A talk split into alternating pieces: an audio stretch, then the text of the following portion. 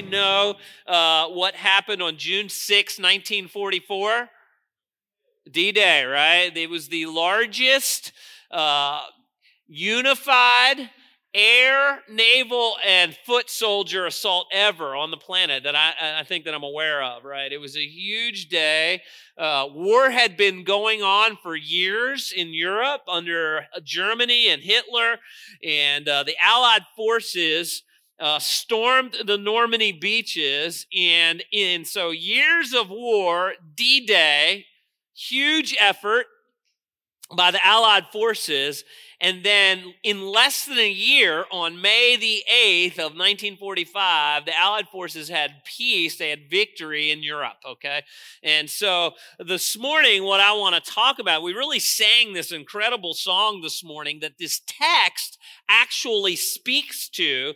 And it's the idea that we're here on earth in our lives, we're fighting a battle. It's not always easy, but Christ has has already won the battle. Everybody with me this morning? And so, really, D Day is kind of a picture of that. That once the Allied forces had that foothold in Normandy, it really was just a matter of time. But man, there was a lot of effort, a lot of emphasis on that getting that foothold in Europe, right? And that is the work of Christ. He did the work of the Father. He, he lived the life you and I couldn't. He died in our stead. He is now seated at the right hand of the Father, and we're just awaiting his return. And we're somewhere between June 6th and May 8th of those 11 months, right? In this waiting for this return of Christ. Now, some of you are like, are you predicting the return of Christ in the next 11 months? No, okay? I'm just saying, like, it's it's a metaphor. Hopefully, you guys are tra- tracking with me, all right? And so there's this beautiful passage this morning Paul is writing to this young pastor Titus who is in charge of establishing leadership at campuses, if you will, churches on this island called Crete. And so in Titus chapter 2, verse 11, we see that Paul reminds Titus that the gospel has defeated sin's penalty. What's this? What is the penalty of sin? The wage of sin, Paul says, is what? Death. And so Paul reminds us that this good news of Jesus has defeated the full and final enemy. Verse 2, uh, chapter 2, verse 11. For the grace of God has appeared, bringing salvation to all people. So, a couple things here. First of all, letter A Jesus is the grace of God. Let me say that again because sometimes we talk about the grace of God as this nebulous thing out there, but in fact, Jesus is the grace of God. Now, the Bible refers to a thing called that we often theologians call common grace, right? There's common grace. It rains on the good and the evil, right? Both Christians and non Christians get to enjoy air conditioning. Okay, that's common grace. But saving grace, to be saved from the penalty of your sin, to be saved from the wage of sin is death, is found in one place and one place only, and that is in Jesus Christ. And Paul says in Titus that Christ appeared, he uses the word appear. This is letter B, it's Christmas, right? At Christmas, we celebrate God sending his saving grace. That's why Christmas time is a big deal, right? What is it? It's God's saving grace, the salvation of God. God's grace appeared to us in the person and the work of Jesus. We at Christmas time you will see a lot of Christmas cards that have the word Advent on it. Does anybody know what the word Advent means? It means coming, right? His first coming was D Day. His first coming was the foothold that was required to finish the work. It was the beginning of the end. It was his first advent. And now, as Christians, we're looking for what? His second advent or his second coming where the work is fully and finally finished in the meantime we we we live in the now and not yet of the kingdom is the kingdom of god now Yes, right? But we're still fighting some battles, a battle that is assured to have been won. But we're in this in between time. And so at Christmas time, we celebrate God sending his saving grace in Jesus, and he has offered in Jesus the salvation of God. Now, if I would ask you what your greatest need is, you walked in this morning, You got up, you decided to come here. You're not, there's no, by the way, there's no accident that you're here this morning. Let me say that again. God is sovereign. If you're wondering what you're doing here this morning, God brought you here. It's not an accident you're here this morning. And if I would have told you, hey, write down what you're what you were hoping to get out of the service this morning. Maybe you're like, I'm just hoping I don't fall asleep. All right, that's fine. Okay, try to stay awake.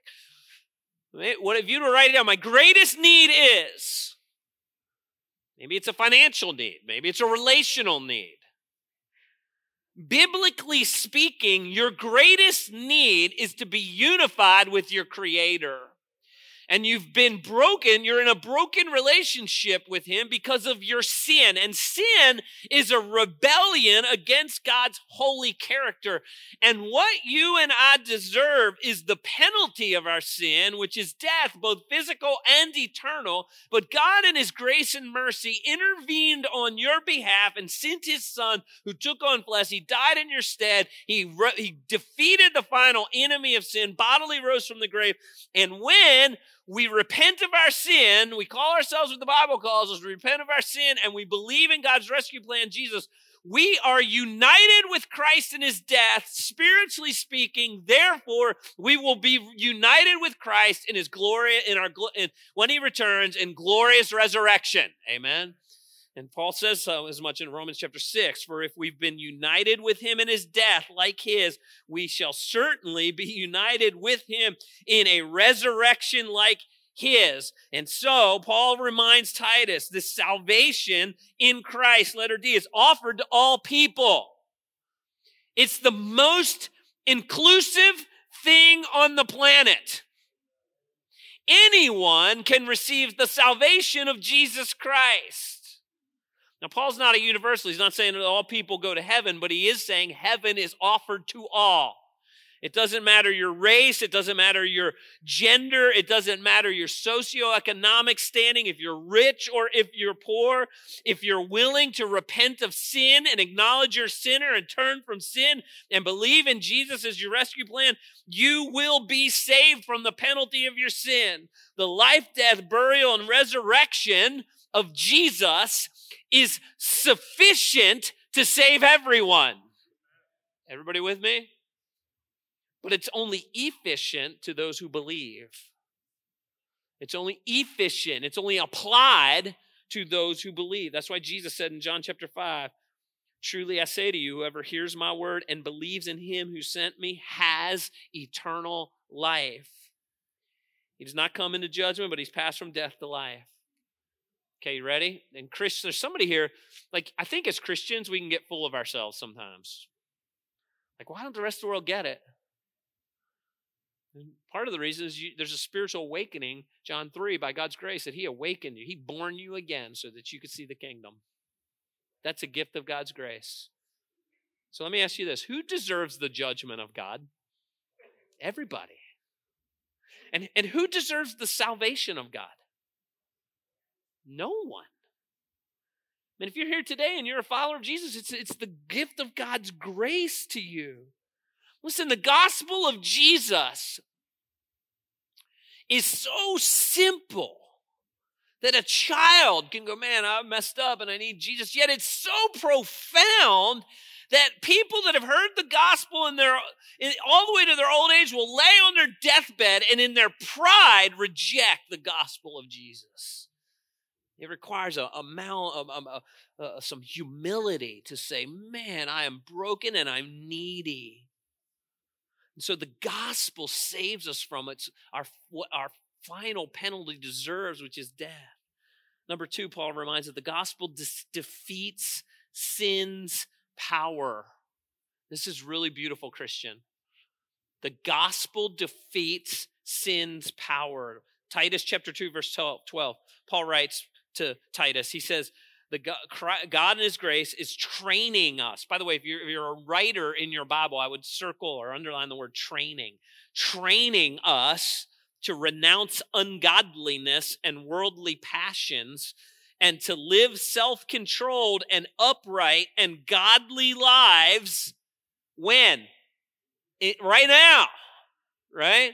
We're, we're to be growing in holiness and righteousness. And there's a training that Paul talks about, right? At Coastal, we've, we, we, we, uh, our vision here is to develop authentic, anybody know? Followers of Jesus Christ. That's why we exist as a church. We want you to develop and follow Jesus. The Bible word for that would be discipleship.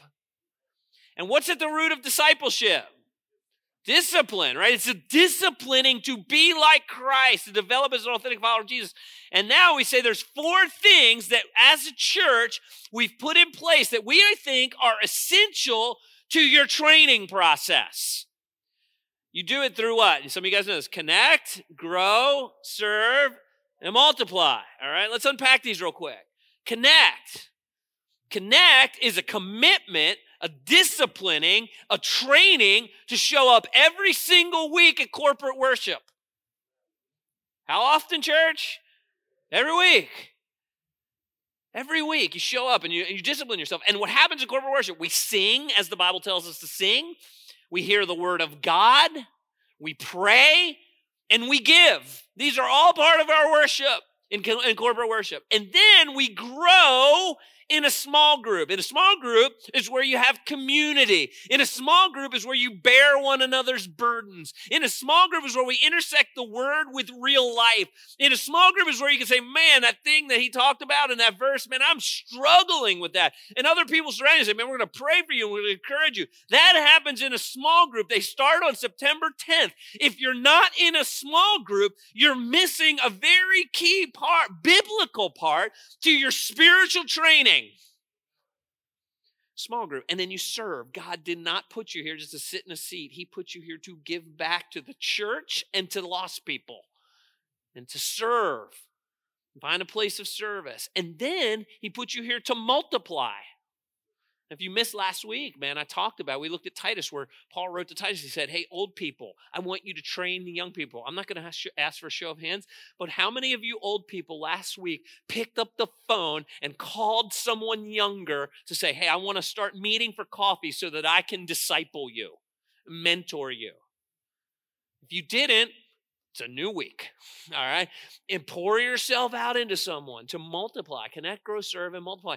Listen, when the leaders of this church, myself and the elders, we've developed this discipleship process through the years, this was not something that we sat around and go, hey, let's come up with four really cool words to put on people's calendars.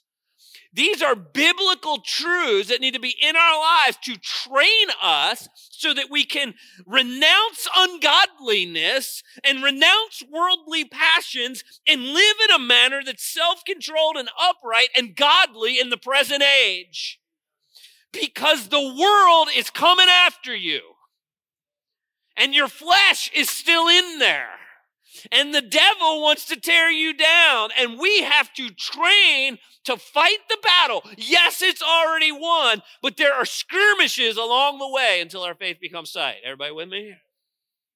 And so, let letter B, man, we got to remove ungodliness and worldliness. We got to remove ungodliness and worldliness. And Paul, he gives a negative and a positive. He says, get rid of ungodliness.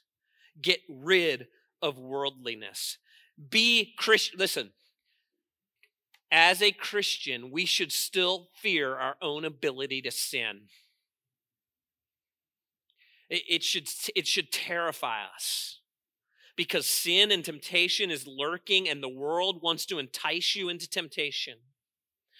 John in First John, and we studied this summer, we learned about the enticements of the world, worldliness. Remember what John said?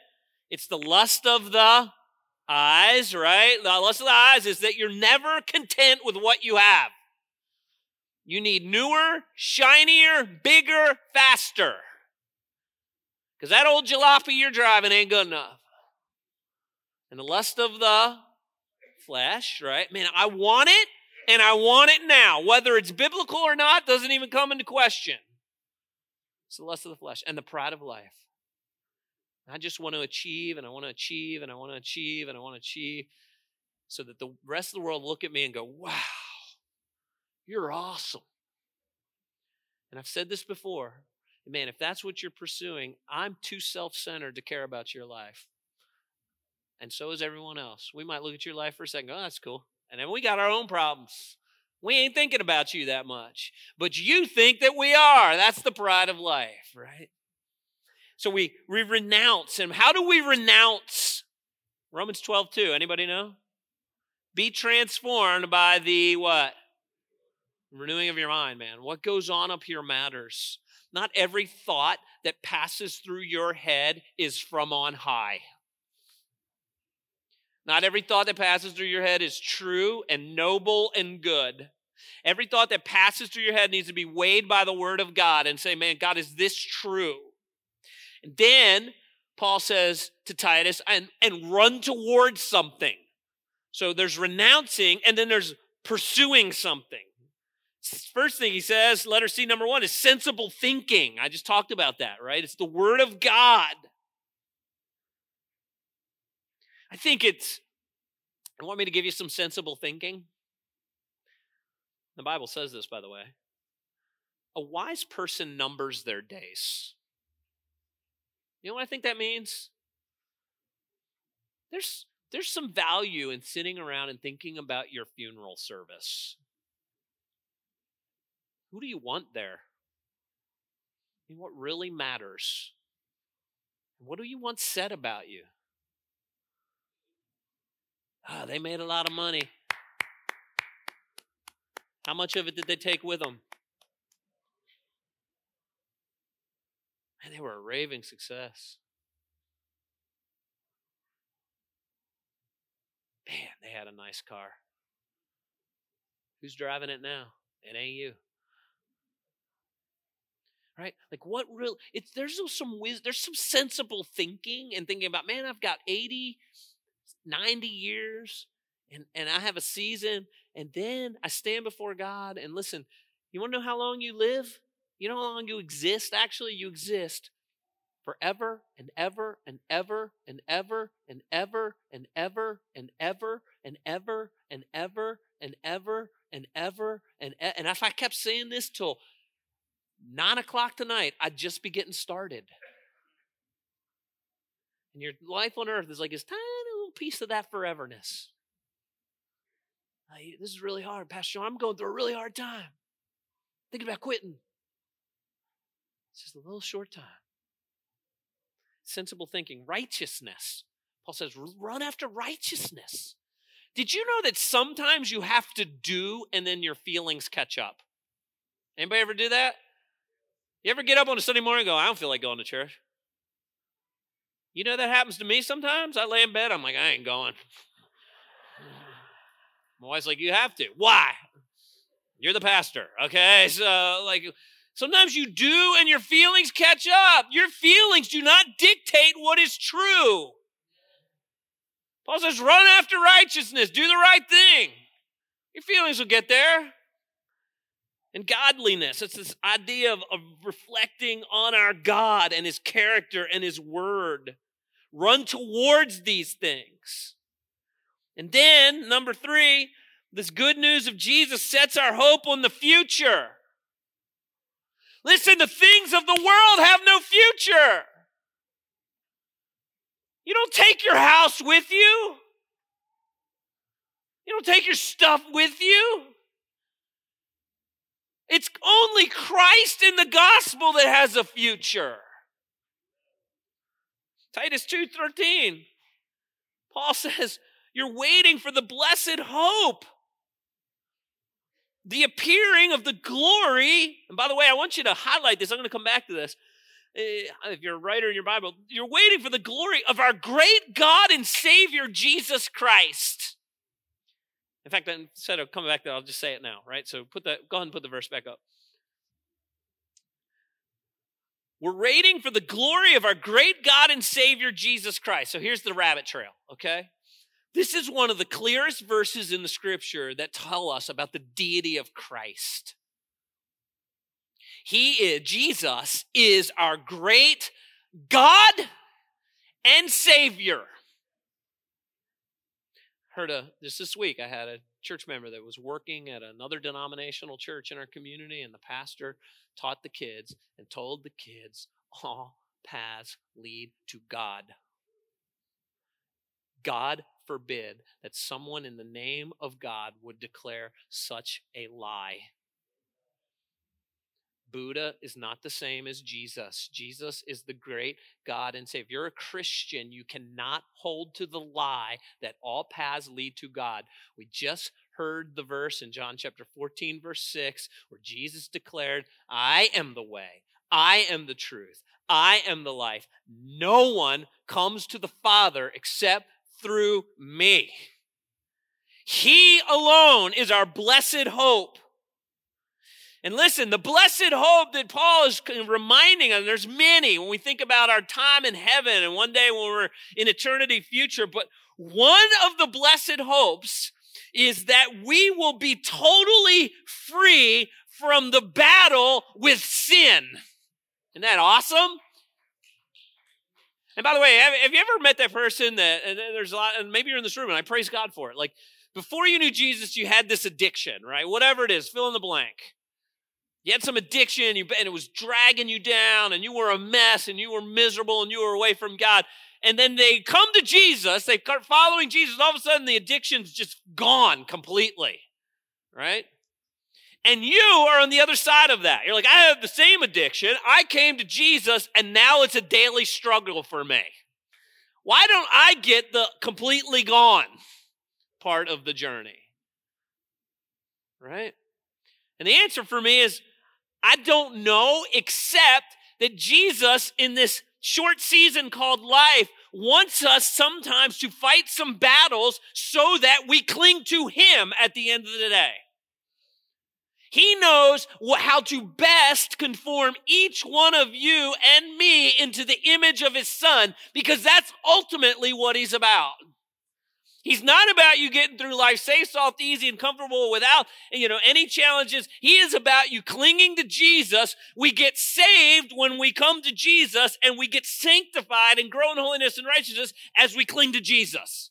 It is Jesus justification. It is Jesus sanctification and it is Jesus glorification. It's Jesus from beginning to end. And so he has you fighting some battles so you cling to Jesus. Amen. But there is coming a day when our faith becomes sight that sin will be gone. You will no longer have the ability to sin. Isn't that amazing? That's why Paul says, for me to live is Christ. As long as I'm here, man, I'm living for Christ. But man, Philippians 1:21, to die is gain. And so we wait for the appearing of Christ.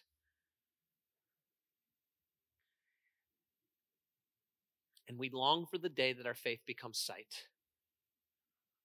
I want you to think about something. This is probably a really poor illustration. Think about your best day on planet Earth. What was your best day? Sure for most of you it wasn't when the Seahawks won the Super Bowl, but for somebody in this room, that was like, man, that was amazing. What's your best day? Your best day on the planet will be a faint, cheap rec- replica of your worst day in heaven. Isn't that amazing? We, we're not forward looking enough. We're too busy driving our hopes and our desires and our wishes here on this planet as if this is all there is. And Paul reminds Titus, I want you to look ahead to the appearing. Why? Because number four, he has set us apart as his precious children. He has set us apart as his precious children. Titus 2:14. He gave us Christ, who gave himself for us. Christ, our great God and Savior, verse 13. Now verse 14 who gave himself for us to redeem us from all lawlessness and to purify for himself a people for his very own possession who are zealous for good works. Man, there's a lot here. First of all, as, as the children of God, you've been redeemed. If you call yourself a Christian, you have been bought with an incredibly high price. Salvation, as we looked at in Titus chapter 2, verse 11, it's free to everyone. Free to you, but came at a high cost to God. Listen, you've been, you have been bought back from slavery. In Acts chapter 20, verse 28, the Apostle Paul is teaching the Ephesian elders. I, lo- I love Acts 20, it's one of my favorite passages. Uh, but he's teaching the eld, the leader, the spiritual leaders of this church in Ephesus, and he says, "Pay careful, t- challenge them. Pay careful attention yourselves and to all the flock in which the Holy Spirit has made you overseers, to care for the church of God." Okay, let's do something weird. Everybody do something weird. Ready to be weird this morning? And like, I'm a guest. I don't want to get weird. Okay, let's get weird. Why don't you just look around the room? Look around the room. Look at the person behind you. Look at the person behind you. Look at him. I know it's not pretty. Uh, all right, you ready? Let's go back to Acts 20, 28. In, so t- challenging the elders, in which the Holy Spirit has made you overseers to care for the church of God. Those people around you are the church of God. And how'd they get there? They were obtained with his own blood. Every single one of us in this room that calls themselves a Christian blood of Christ was shed for you, which then, letter B, makes you God's very own possession. And you are treasured by God. You're loved by God in Christ. You're in Christ. You are not ordinary. In Christ, you're not overlooked. In Christ, you're not a nobody. Pastor Shaun, I, I'm a nobody. I've only got two people following me on Insta, and one of them's my mom. The God of the universe has adopted you into his family, and you are precious to him. And one of the things that you young people don't know yet, but you will one day when you have children, if they're suffering, you're suffering worse. And if they're celebrating, you're celebrating more. As the children of God, He has the best for you. He wants the best for you. You're a family member. The Apostle Peter says it this way He says, Man, you're a chosen race. You're a royal priesthood. You're a holy nation. You're a people for his own possession that you may proclaim the excellencies of him who called you out of darkness and now run in marvelous light. Somebody is here this morning, you're a Christian, you keep running back to darkness. You're not a child in that kingdom anymore. You are loved and you're to be running in holiness and light. Because he purifies his people. That's what Paul says in Titus 2. Letter C purifies his people. Listen, you just come home to the Father, but he cleans you up. Doesn't run want you running in the sinful muck and mud. He's got way better than that for you. He's holy and he's making you holy. He's conforming you into the image of his son through the word of God as we adjust our lives to it. What Paul says in Ephesians 5, Ephesians 5 25, which is really, it's, it's this beautiful passage where God, Paul interweaves husbands and wives and the church. And it's hard to tell what he's talking about sometimes in Ephesians 5. Are you talking about husbands or are you talking about God and the church? And the answer is yes, both at the same time. And he says, Husbands, love your wives as Christ loved the church and gave himself for her, that she might be sanctified, that he might sanctify her, having cleansed her by the washing of the water with the word. It's the word of God that purifies us and molds us into his holy character so that, letter D, the overflow of this purification and growing to be more like God, letter D, is to be zealous for good works. Hey, God, as you're cleaning me up, use me to spread the name and fame of Jesus. Why are you still here? I mean, if you're a Christian, why doesn't God just take you to heaven? I mean, this is hard. Why do we got to fight battles? If He's already won, why do we got to get a whole nother year to Victory in Europe Day? Why don't it just, because he's using you to declare the marvelous truth of Jesus. That's why you're here. You're not here just to collect stuff. You're not here just to get through life safe, soft, easy, and comfortable. You're not here to, you know, pride of life, achieve. You're here to declare the excellencies of Jesus. That's why Paul says in verse 5 we must declare these glorious truths. You are here to declare Jesus. our great God and Savior, Jesus Christ. That's what you're here to declare. Titus 2:15 Declare these things. Exhort and rebuke, but do it timidly.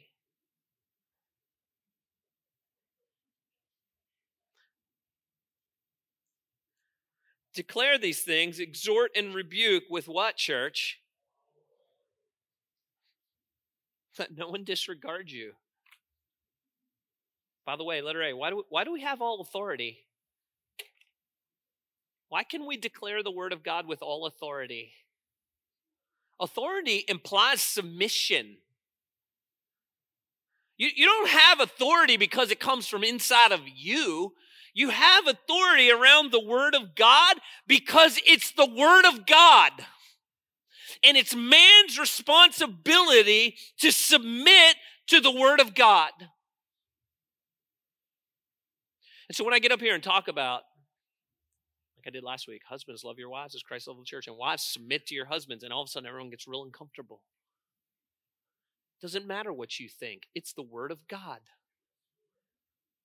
When I get up here and say, well, you know, a lot of people out there believing there's many paths to, God, but that is not what the Bible says. It's exclusive. There's one way to God. It's inclusive that anybody can receive the gospel, but it's exclusive in that there's only one way to see God face to face and live for, in heaven forever and ever, and that's through the person and work of Jesus Christ. And when I say that and some of you get uncomfortable, it doesn't matter what you think. It's the Word of God.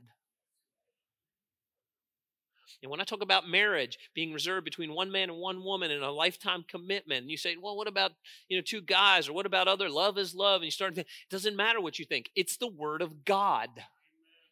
The word of God will stand on its own. And the culture can say what it wants, or you can say what it wants, but the word of God is an authority unto itself because the word is his character.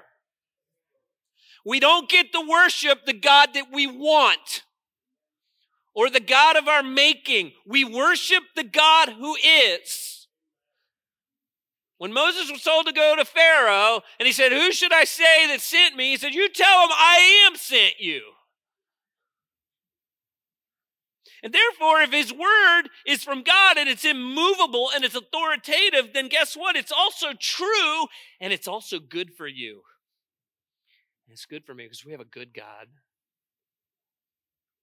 So Paul says to Titus, I want you to declare this with authority.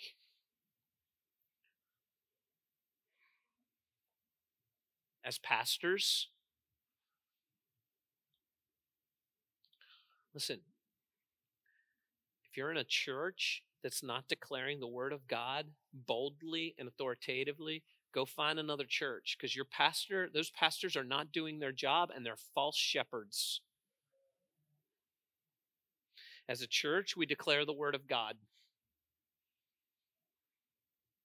Listen, I, I don't want to presume on the Lord, and I, I, I don't I don't know in regards to what the church that we're a part of here is going to have in the future, but right now, God in His grace, we have six campuses and they're all growing.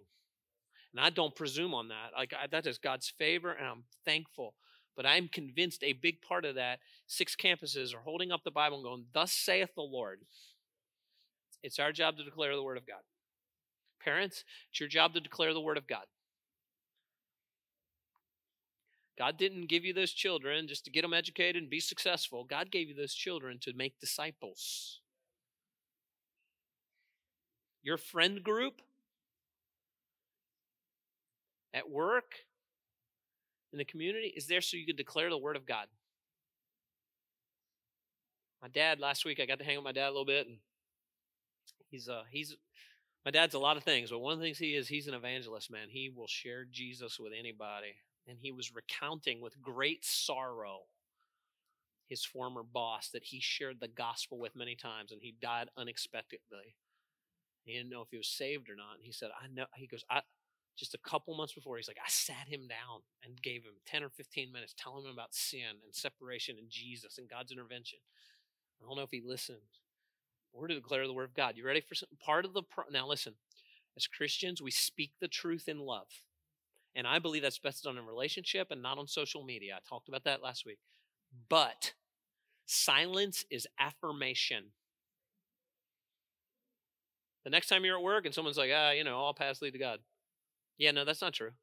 That's all you got to say. Just say that and walk away. Let it sit, right? Yeah, that's not true.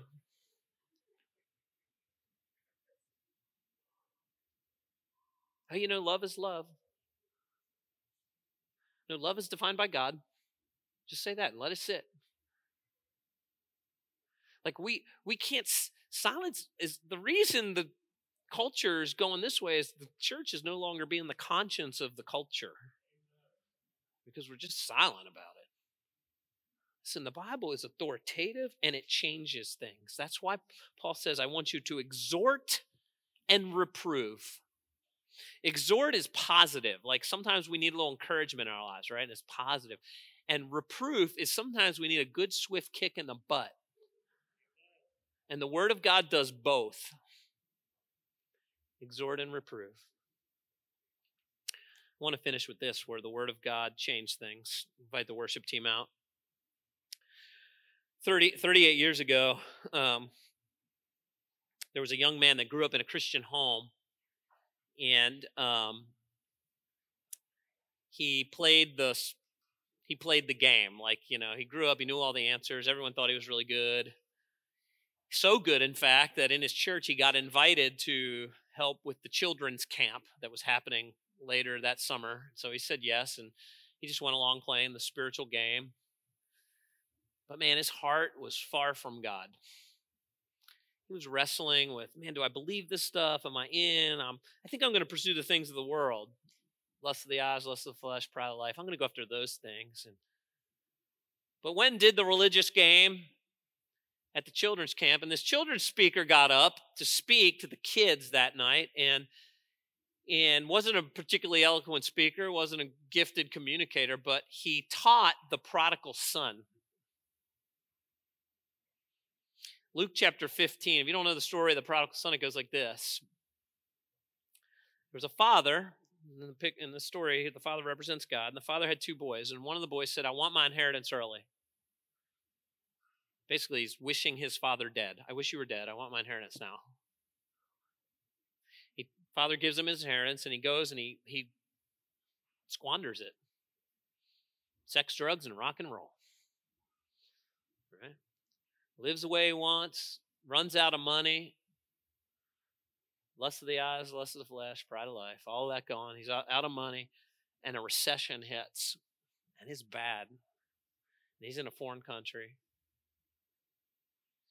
and he ends up in a pig pen which for a Jew would be like the worst job ever feeding the pigs. He's feeding the pigs. He's so he's so poor that he's wishing that he could eat the food that the pigs are eating. And he's in the pig pen and he thinks to himself. And I love verse 17 of Luke 15. It says, And when he finally came to his senses, that's the NLT translation. In other words, up to this point, he's lost his mind. When we finally came to his senses, he thought to himself, he said, You know what? My, my father's my father's servants have it better than this. So I'm going to go home and I'm going to tell my dad, I sinned against heaven, I sinned against you, but if I could just be your servant. And so he makes his journey back home, and it was probably a tough journey and a lot of pride swallowing footsteps. And it's the only time in Scripture where we see God run. The father's sitting on the porch that probably every day waiting for his boy to come home. And the boy had reversed his speech. I've sinned against heaven. I've sinned against you. Just make me a servant. And the father sees him runs. And he puts a robe on him.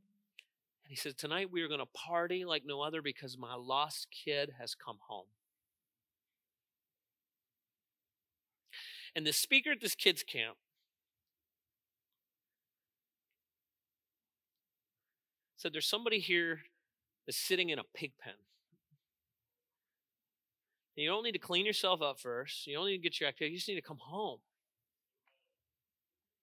And so the speaker at this camp said, Here's what we're going to do, man. I just want you to come forward if you want to come home. And I had to swallow my pride in front of all those kids that I was their leader and walk that aisle because I was tired of being in the pig pen. I would imagine in a room this size, there's someone here this morning that's in the pig pen.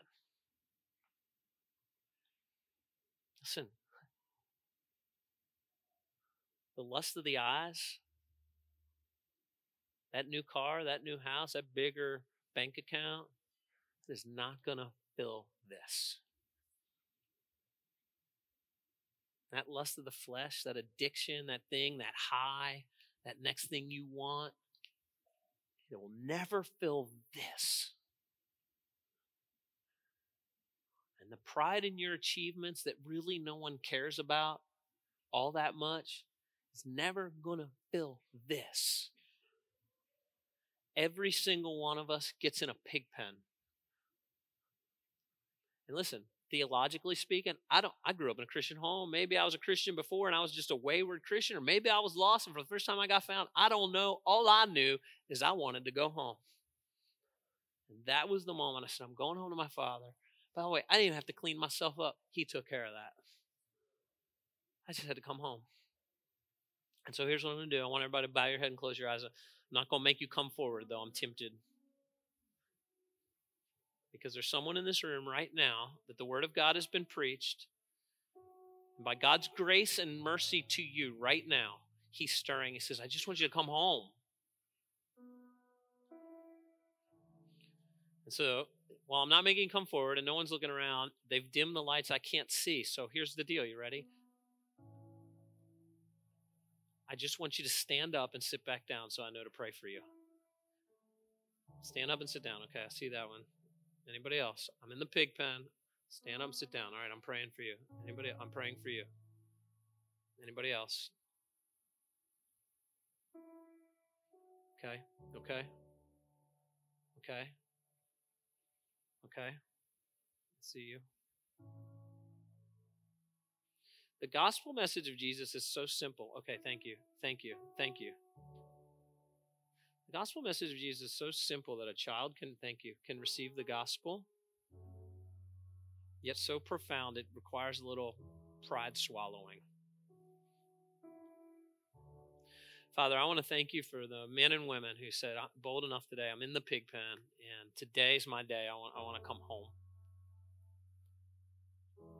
And I want to thank you, Father, that mm. you're uh, like a waiting dad going, just come, I want you in my family. We don't have to clean ourselves up first. He takes care of that, God. Thank you for those who stood up and said, I'm in the pig pen. I want to come home.